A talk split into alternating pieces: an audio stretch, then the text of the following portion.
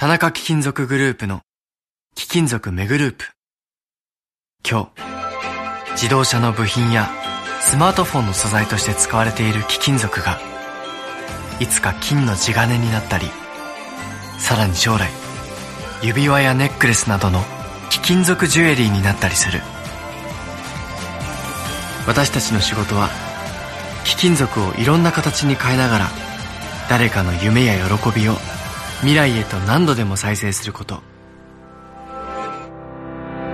地球を続くにする貴金属。田中貴金属グループ。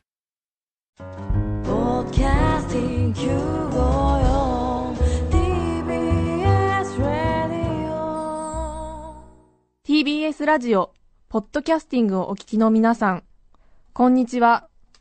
安住紳一郎の日曜天国、アシスタントディレクターの刈谷陽子です。日天のポッドキャスティング、今日は240回目です。日曜朝10時からの本放送と合わせて、ぜひお楽しみください。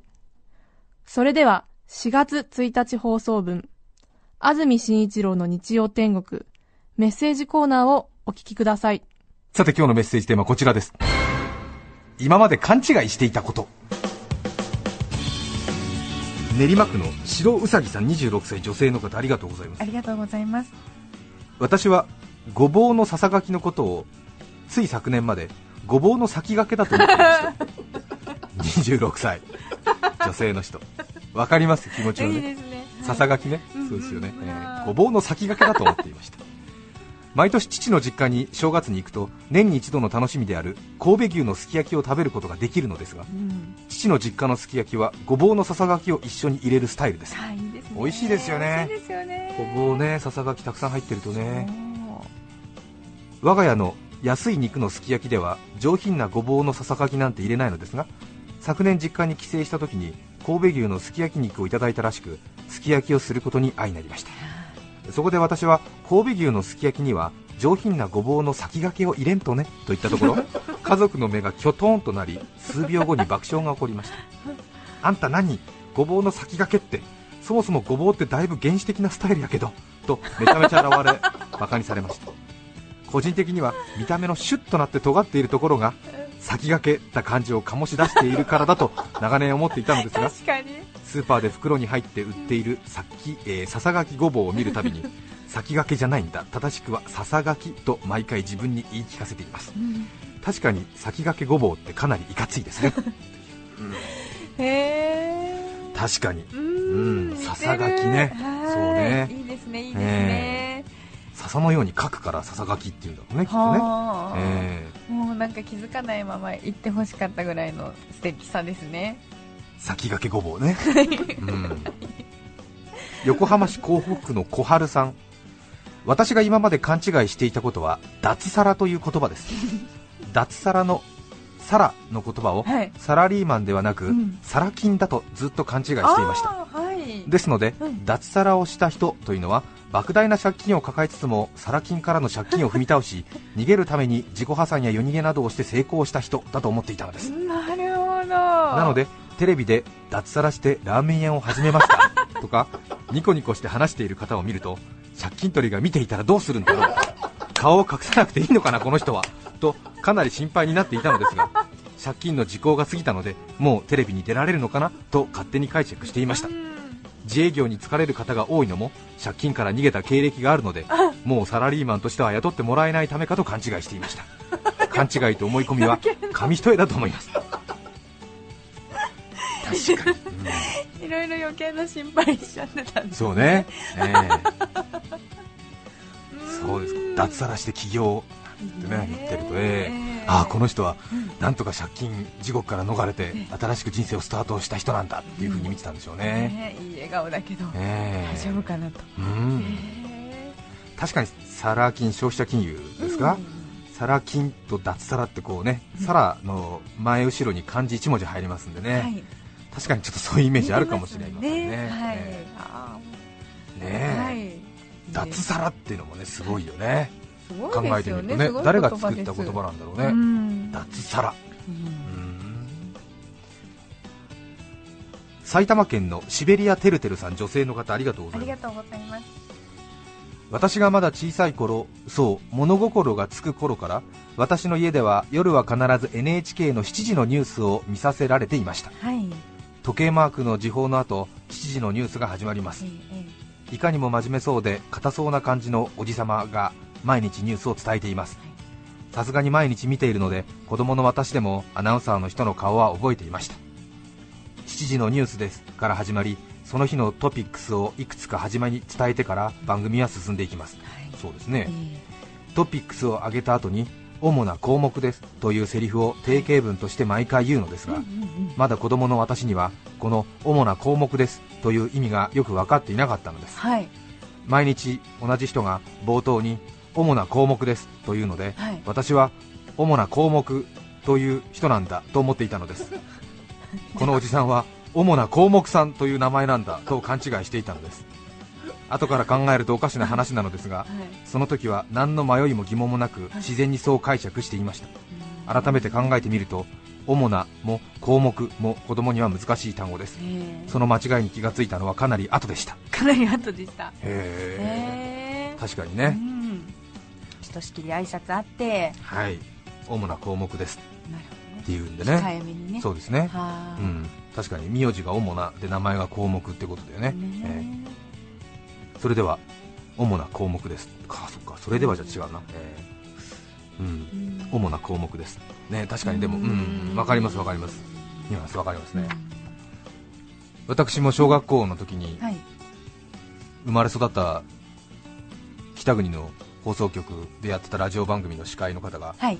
鎌田剛さん。鎌田で、えー、と強弱の強で剛一文字で剛さんっていうんですけど、えーはい。アナウンサーではい。HBC という放送局だったんですが、え鎌田剛さんなんですよね、うん。えーでも放送を聞いてると鎌田剛って言ってるんで、うん。鎌さんとずっと思ってたんでえね、えー鎌達義だと思ってたんでね、はい、えー。ありえますよね。ベスト10北海道っていう番組だったんですけどね、へー。えー。ベスト10北海道お相手は鎌田剛とって言うからね、えー鎌田剛だってずっと思ってたんだよね、えー。分かった時の衝撃たるや。それ分かったのがえー。社会人5年目くらい、遅いです。遅い俺ずっと鎌達義だと思ってたんですよ、えーごめんなさい。そう。ね自分の感動人になかなか伝わらないんですけどね、えー社会人になってから同じ系列の放送局だったんで鎌達義さんとはい。偶然そのなんか懇親会みたいのであったんでね、それであ HBC の鎌田剛ですなんて言われて、ああ小さい時ベスト10北海道聞いてましたっつって名刺もらったの、そしたら鎌田剛だったので、うえーそこでそこで言ったの、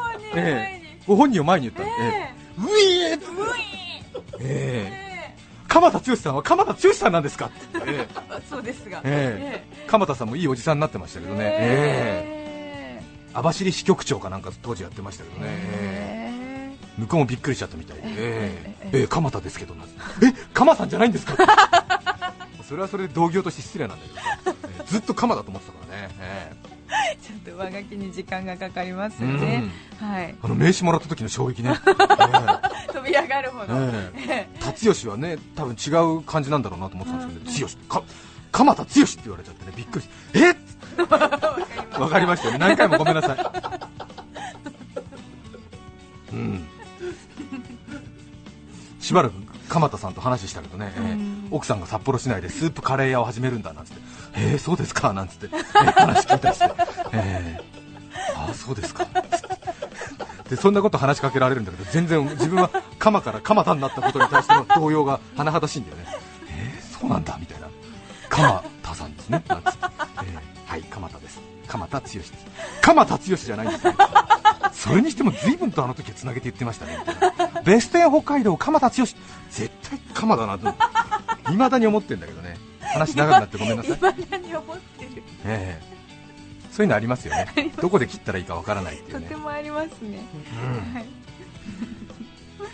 皆さんからのメッセージをお待ちしています。E メールのアドレスはすべて小文字の日天アットマーク tbs.co.jp nichiten アットマーク tbs.co.jp です抽選で5名の方に何かと便利でシュールな表紙があなたの日常を演出日天ノートを。3名の方にはカルピスセットをプレゼント。さらにメッセージを紹介したすべての方に水彩画家永山優子さんに書いていただいた新作ポストカード。忍術集団。パキをお送りします。今日のテーマは今まで勘違いしていたこと。皆さんからのメッセージをお待ちしています。さて天気のいい日曜日になりました。はい今日のメッセージテーマは今まで勘違いしていたことです。仙台市のベルガモットさん女性の方からいただきました。ありがとうございます。ありがとうございます。今まで勘違いしていたこと主人と結婚する前に白神山地にドライブに行きました。はい。ちょうど結婚の準備を始めた頃で当時主人の勤務先のあった青森県の様子を見るために行ったのです。そしてせっかくだからとドライブに行きました。はい綺麗な滝や清流の辺りを軽く歩いて車に戻ろうとした時に主人が「ちょっと待って」と言い駐車場近くの清流で私の靴の底をきれいに洗って拭いてくれました。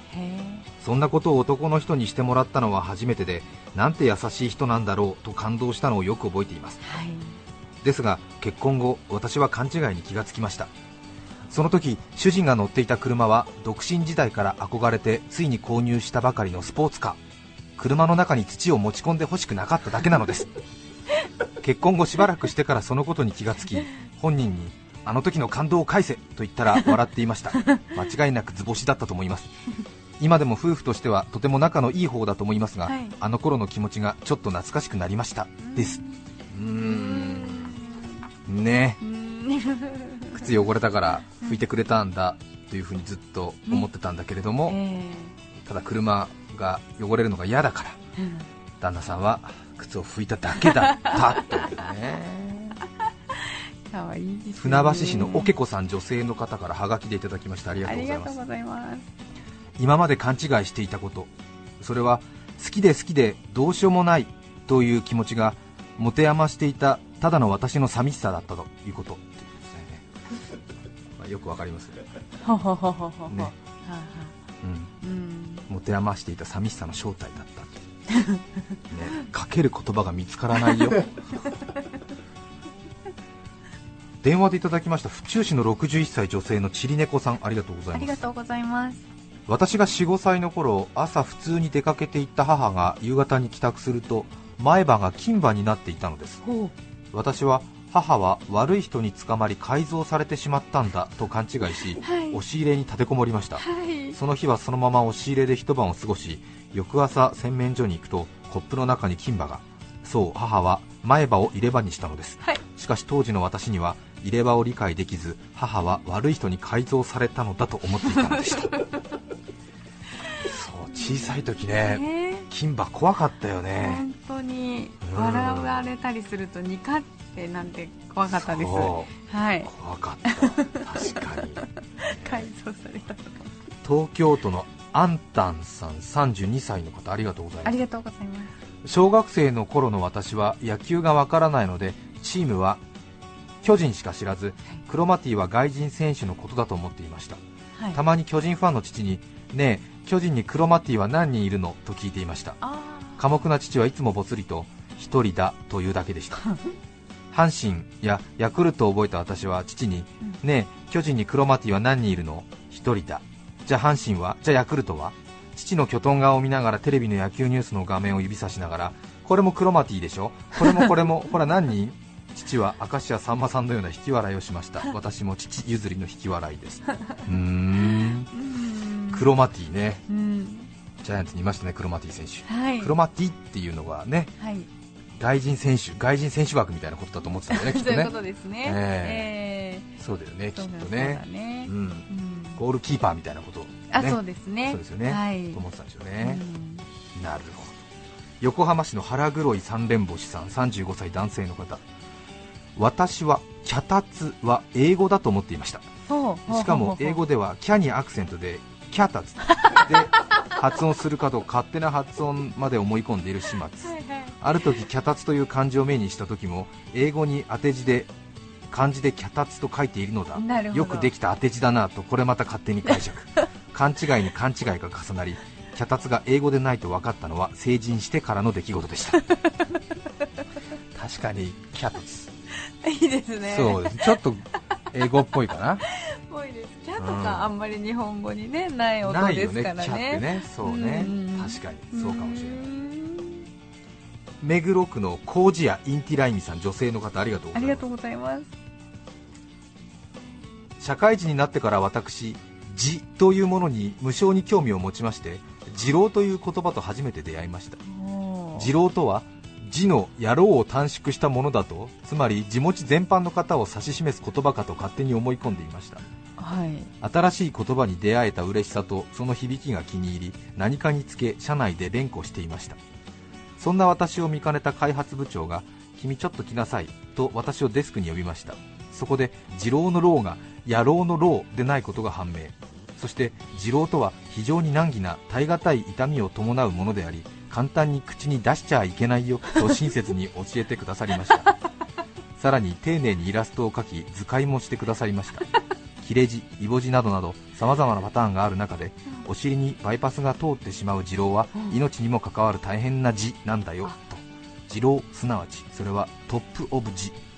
おバカな私を諭してくださった優しい開発部部長、はい。それ以降尊敬の意も込め、はい。師匠と呼ばせていただいております、あそうですね。ねそう大丁寧にね教えていただいて。ね。うん。気持ちの人のことを二郎っていうふうに思ってたんですねきっとですね。ええはい。二郎ね。確かに。えーファックスでいただきました座間市のスプリングさん。男性の方ありがとうございます。ありがとうございます。私が勘違いしていたことは裁判の後半です。裁判には前半と後半があってよくドラマで今度の後半で勝てるかしらというセリフを聞きドラマではなんで前半の裁判シーンはやらないのだろうと思っていました。これもね漢字でね公のこうだと気づかないと確かにアクセント一緒ですよね。ね。後半ね。うん。今度の後半は。なんで前半はないの？という。確かに。確かにこれね教えてもらうわけじゃないからね。ん。どっかで気づかなきゃいけないんだよね。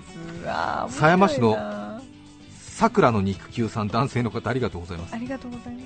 若かりし頃の話になりますがはい。よくニュースで日本政府は遺憾の意を示しましたという表現を聞き私はこれが3段階ある怒りのレベルの一番低い怒りのレベルの表現だと思っていました。つまり少し怒っている時には遺憾の意うん。中くらい怒っている時には遺憾の以下マックス怒っている時には遺憾の遺憾と使い分ける。怒りの三段活用だと思っていて個人的な怒りを表現するのにも使用していました。しかしいくらニュースを見ていても政府は遺憾の「い」しか出さずテレビを見ながら今のは「以下」くらい言ってもいいんじゃないのとかおいおいそれは遺憾の中の遺憾だろうと思いながら いつになっても「い」しか出さない日本政府の弱腰外交に一人憤りを募らせていました。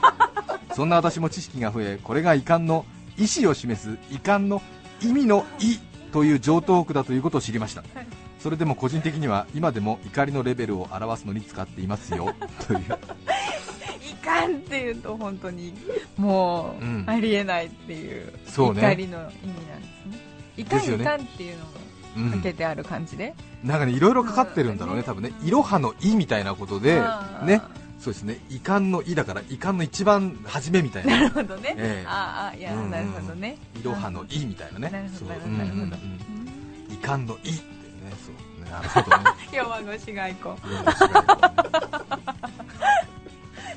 かに。確かに。名前ありませんがご紹介します。小学校高学年くらいまでアジの開きという平べったい魚がいてそれを干したものが魚屋さんで売っていると勘違いしていました私の勘違いに気づいた3歳上の兄にあれで泳いでいたら塩水が身に染みちゃってアジは生きていられないだろうと言われたのが今でも忘れられません。確かにね。アジの開き、ね、うん確かにね。染みちゃうよね。絶対に染みるよね。納得。これはねよく勘違いさせてる方多いですね。板橋区のメロングラッセさん女性の方ありがとうございます。ありがとうございます。子供の頃よく都電に乗って移動していました、はい。車両にはワンマンと書かれていたのですが、はいはい。当時はワンマンイコール人の意見を聞かない独裁者のことだと思っていて ワンマンバスの運転手さんがそういう人物だということを示しているのだと勘違いしていました。何か粗相があったら怒られるのではないかと乗るたびに軽くビクビクしていましたね。ね。そんなことはなかなか書かないよね。ね。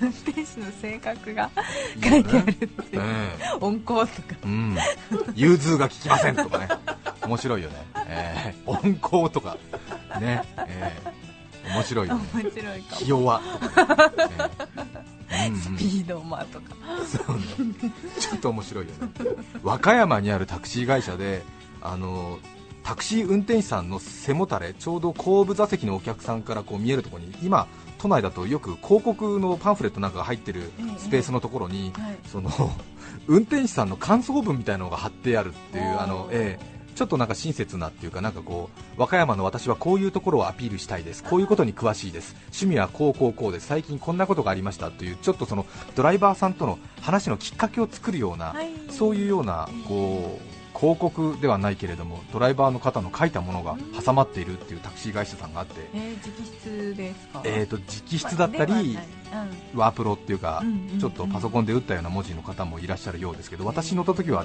あのコピー用紙でしたけれどもね、結構ねそれ読むのが好きで、和歌山行くと必ずそのタクシー会社使ってた時期があるんですけども、ね。へー。面白そう。結構シュールな文章が載ってて、はい。私の趣味は子作りですとかね書いてあったりとかね、ちょっとその軽く、まあね、ちょっとあのえっと思うようなことが書いてあったりとか、えっとなんか私はあまり人間関係が得意ではないのですが釣りを始めるようになってから職場の仲間たちとの会話がスムースになるようになりましたみたいなことが書いてあったりとか、はい。結構なんかうん、あなんかあれだお客さんに見せるには随分赤裸々だなみたいな感じの軽く人生そうなんだよね、多分あれ結構な頻度で書き直しを求められてると思うので、結構みんな赤裸々な部分が出てきてなね、るほどなるほど、うん。面白いですね。ありきたりでなく。そう経営者の方が多分アイデアマンなんでしょうね、へー。えー。すっごい赤裸々な、うん、部分があって、ちょっとなんかねお客さんとしてはちょっとそこまで知りたくないぞっていうようなことまで書いてあって、なかなか面白い。和歌山ですね。墨田区の小浜さん女性の方からいただきましたありがとうございます。ありがとうございます。私の今まで勘違いしていたことは春分の日です。はい。旦那が多忙のため入籍するなら祝日にしようということで321で覚えやすいかなと思い2010年の3月21日春分の日に入籍したのですが今年2012年の春分の日は3月20日、調べてみると春分の日は20日だったり21日だったり年によって変わるみたいですね。秋分の日も同様に。当時は結婚するということで頭が回らなかったのですがよくよく考えてみると春分の日は個人的に20日のイメージが強いかなと今更ながら思ったりしました祝日は連休を作るために変えることもあれば年によってずれることもあるんだなと勉強しています。これはショックだよね。忘れないようにしようと思ってねクリスマスとか1月1日とかにね席入れたりするんでしょ？ね。これだったら結婚記念日忘れないよねなんて3月20日だからっつったらもう早速次の次の年にあれ？ずれてるずれてる。っていうね。でも体育の日とかにね記念日持ってってる人も大変ですよね。10月10日だったのにね急に第一月曜みたいになっちゃってね。私たちの結婚記念日は10月の第2日曜。みたいな一緒にずれるずれるみたいなことなのかしら。春日部市の匿名希望37歳女性の方ありがとうございます。今まで勘違いしていたことそれは私の場合は旦那です。旦那の優しさを勘違いしていました私のこの気持ちが勘違いだったらどんなにいいことか旦那の優しさは優しさではありませんでした。ね。それで終わりですか？終わりですよ。いろいろあるんだろうね。はい。ええ。は旦那さんの優しさは優しさだな優しさじゃない。あない。勘違いしていたんだ。ね。東京都内は3人に1人が離婚する時代ですから 決して珍しいケースではありませんよ強い気持ちで生きてください。ね。全く問題ありませんよ。うんうん。何のことはない。別に。日常茶飯事です。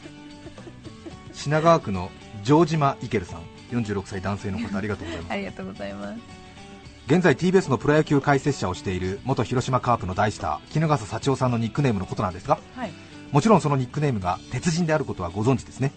その鉄人と呼ばれている由来は怪我に負けず試合に出続け2215試合連続出場の日本記録を作ったほどの強い肉体の持ち主だからだと思っていたんですがはい。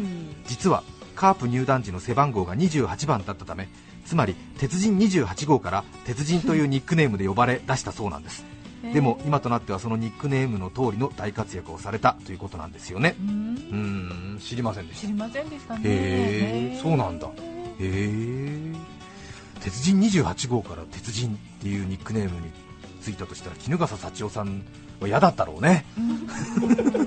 そうですね。ねでも、うん、うん。追いつき追い越しました、という感じですかね。たくさんのメッセージありがとうございました。ありがとうございました。4月1日放送分、安住紳一郎の日曜天国、メッセージコーナーをお聞きいただきました。それでは、今日はこの辺で失礼します。安住紳一郎の「ポッドキャスト天国」花は桜木男はいわきうちの夫婦は倦怠期。そんなあなたはラジオをお聞き。お聞きの放送は TBS ラジオ954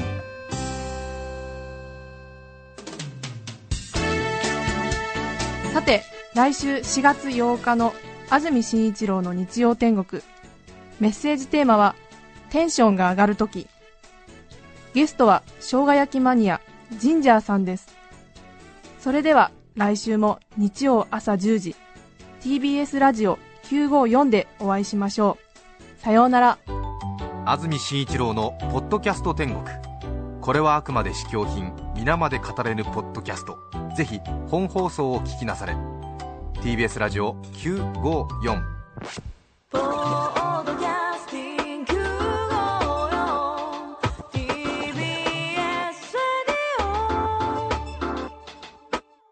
TBS ワシントン支局の樫本照之と涌井文明です。ポッドキャスト番組「週刊アメリカ大統領選2024」では大統領選の最新の情勢やニュースを深掘り。